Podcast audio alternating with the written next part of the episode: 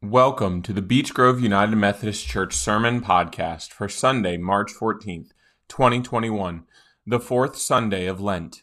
Thank you for listening this week, and if you would like to view the service in its entirety, please go to our Facebook or YouTube page by following one of the links in the podcast notes. Also, we would like to invite you to please support our ministry here at Beech Grove through your offerings.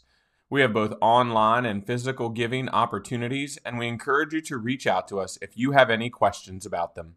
Contact us by emailing us at beechgrove at office at beechgroveumc.org, calling our office at 757 538 8353, or you can message us on Facebook. We hope you enjoyed this week's message, and please don't forget to share it with others.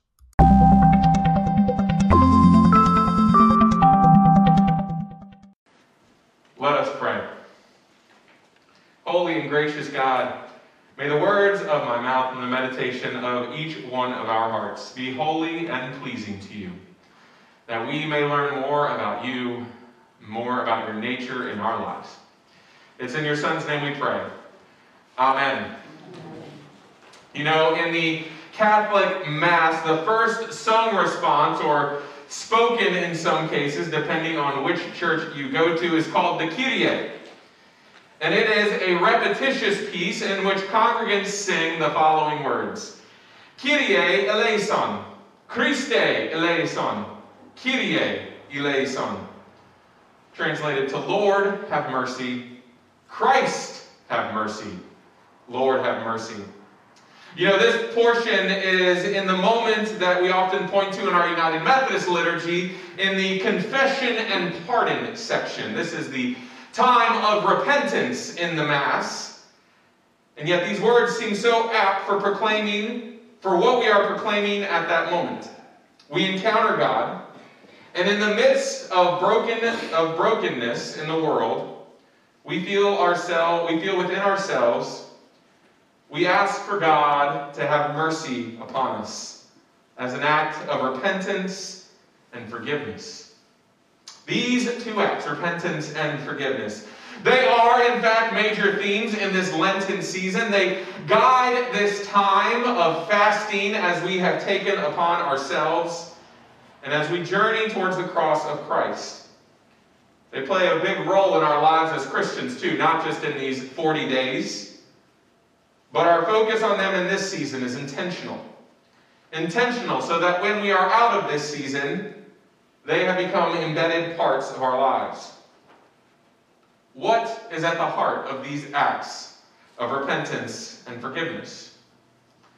And do we as disciples even truly understand the nature of what happens when we seek out God's love rather than wait around for it? We have, for the past month now, been talking about covenantal living. And as we have discussed it, there are two sides to a covenant, right? There's the side that often makes the promise, and there's the side that lives up to the promise. And so, within our understanding of covenantal living as Christians, we have God who makes a covenant with us, and we have on our end the upholding of that covenant in the same respect. As we have looked at the covenants thus far, we have seen both sides of this equation both God promising and humanity living. You know, we began that first season, that first week of Lent, and we looked at this covenant that God makes with Noah. This covenant to create and not to destroy. And in that, we looked at our role to do the same across creation, to do the same in this world, to be a part of the creation that God is offering, and not to be a part of destruction. In the second week, we looked at God's love and the covenant that God makes with Abraham to love God's people. And we saw how that generational aspect of God's covenant extends far beyond even Abraham, but extends beyond into us through Jesus. And then last, last week, we recognized the order that exists within covenant. That in the ten words that God offered to the Israelites, they were meant to guide the relationship that we have with God and the relationship that we have with one another. Becoming central themes to the ministry of Jesus and building the foundation of the bounds that we exist as Christians today. As we have seen covenantal building, as we have seen covenantal living build each week, we have further picked out the nature of who God is to us. Further ideals, further understandings for us to meet and encounter who God is, and to build and in some ways mature our relationship with God. And it is that two sided equation that God doesn't want to just love us, but God looks for us to return that love. Return that love to God and to extend that love to humanity. And so we continue that narrative as we look at this week's passage. The passage in front of us today paints a picture of what upholding that covenant looks like.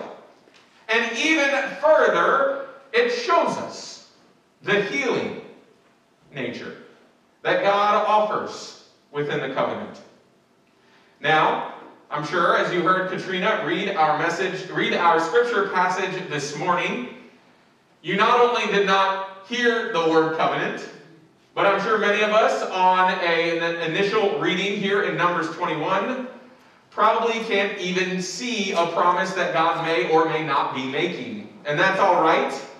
It took me a few readings to really begin to tease out how this fit into the series as well.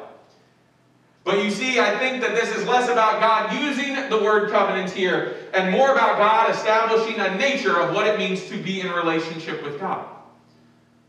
If we look at the way the Israelites are in relationship with God and what God offers in this moment, this is a promise of healing.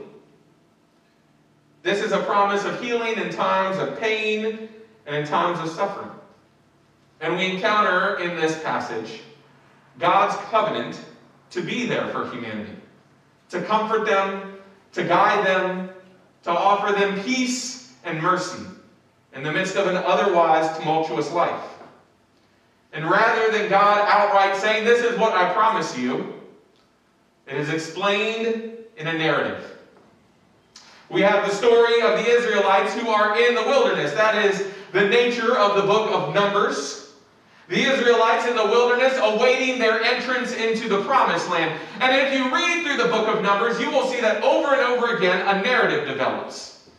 And you will see that over and over again the Israelites will speak against God.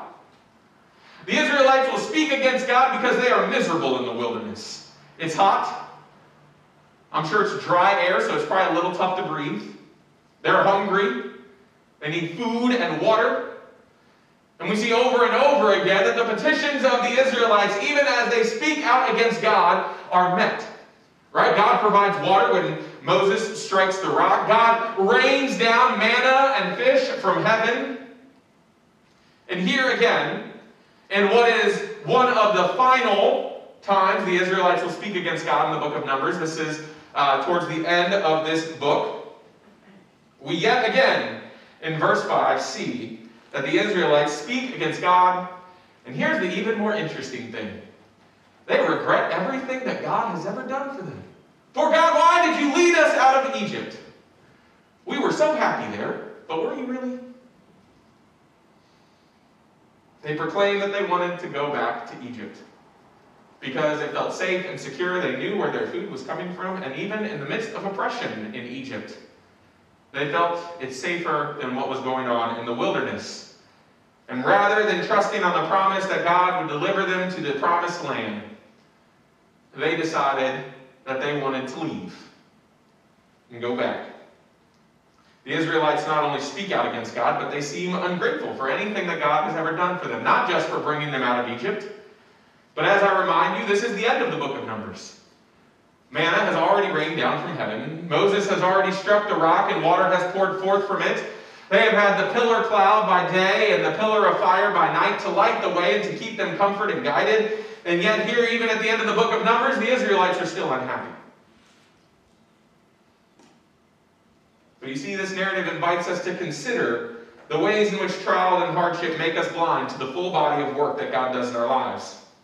And then, the nature of God to continue to work, to heal, and to bring forth reconciliation in our lives. Because we see that in this passage, When the Israelites speak against God, the pain only gets worse. This is where repentance and forgiveness comes into play.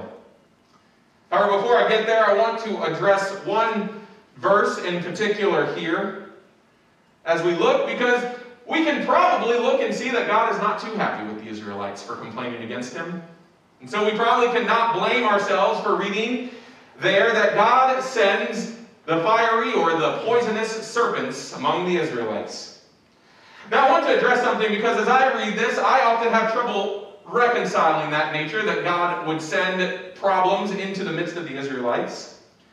And so I want us to look at the full nature and body of Scripture here. That while we struggle with this portion of Scripture, because even in the midst of our United Methodist theology, we do not believe that God causes harm in our lives. We believe that God works for the good of all mankind in us. And as we read this passage, that may seem like a foreign concept, as it tells us that the Lord sent the poisonous serpents. And so, what I will say is that each and every one of us does our own scriptural insight into this. And as we read in other places in the Bible, we encounter the loving nature of God to work for good. And so I will leave it at that that as we read and understand the full body of Scripture, that we see the nature of God that is exhibited later in this passage. I will not get bogged down in the verbatim words of this Scripture, but let us look at God's nature found in Scripture and illuminated through our tradition, reason, and experience. Clearly, the acknowledgement by the Israelites in verse 7 to Moses is an opportunity for them to confess that they have turned their minds and hearts away from God, and they feel that they are being punished. We have in front of us a people who are suffering, a people who are hurt and in pain, and a God who responds to that hurt and pain in a manner of healing and mercy. The Israelites are searching for a manner of physical healing, and they realize the other pain that they have experienced.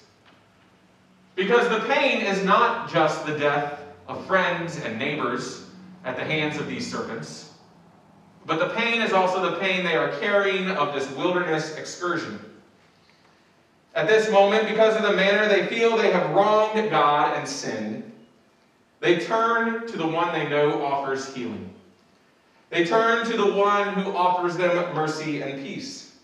And in this moment in our scripture passage, we encounter a manner of repentance and the Israelites seeking forgiveness.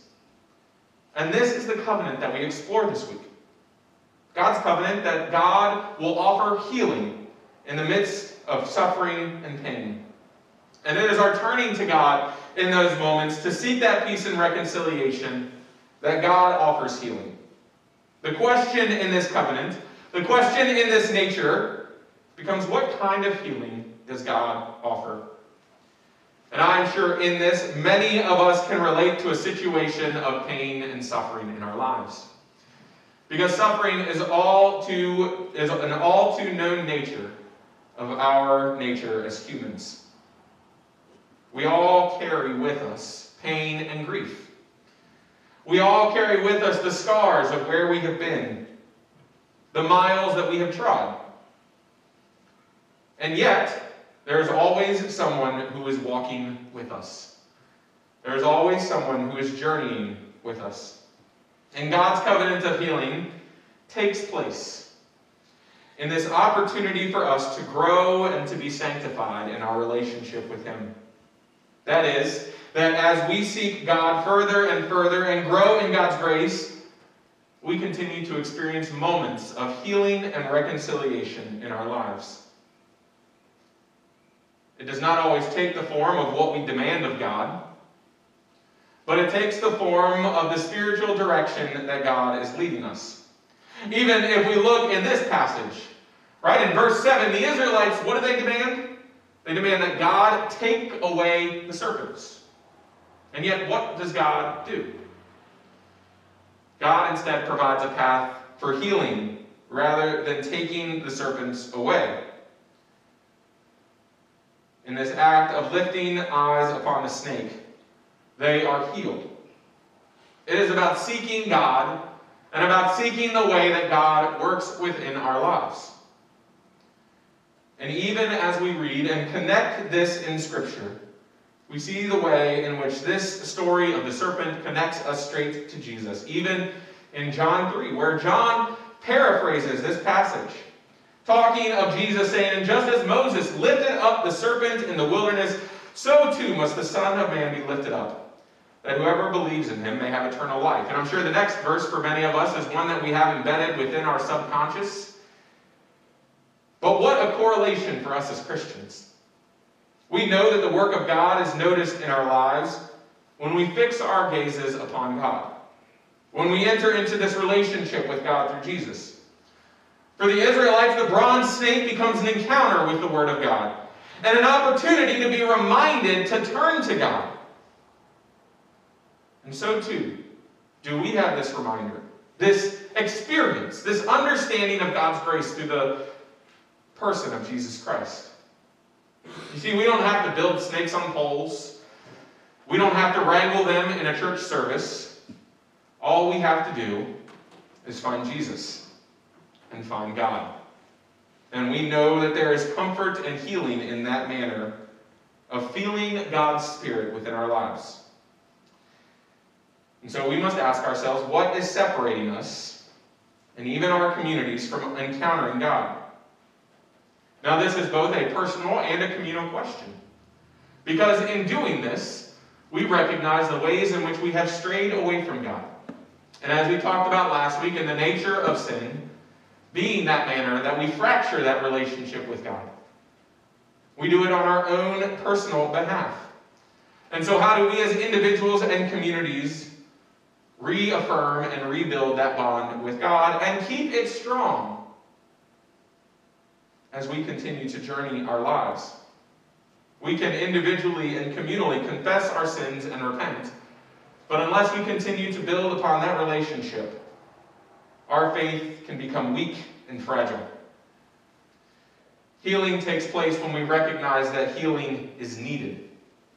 For we cannot be healed if we do not admit it to ourselves. And then to welcome God in, to take a part in that healing.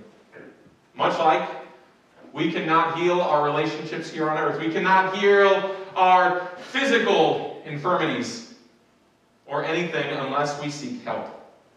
For how can we do anything alone in this world? But we have communities who surround us with support and love, and we have a God who comforts and loves us each and every day in the same respect. And so this is inherently our role in this covenant. If we are to uphold anything in the manner of God's nature, then we must seek God when we are in need of healing. It may seem tough. And this means that these 10 words these 10 roles that God offers here, they become guiding principles for that love, not a laundry list of what it takes to get into heaven. How are you living God's love? And how are you loving as God loves? Amen.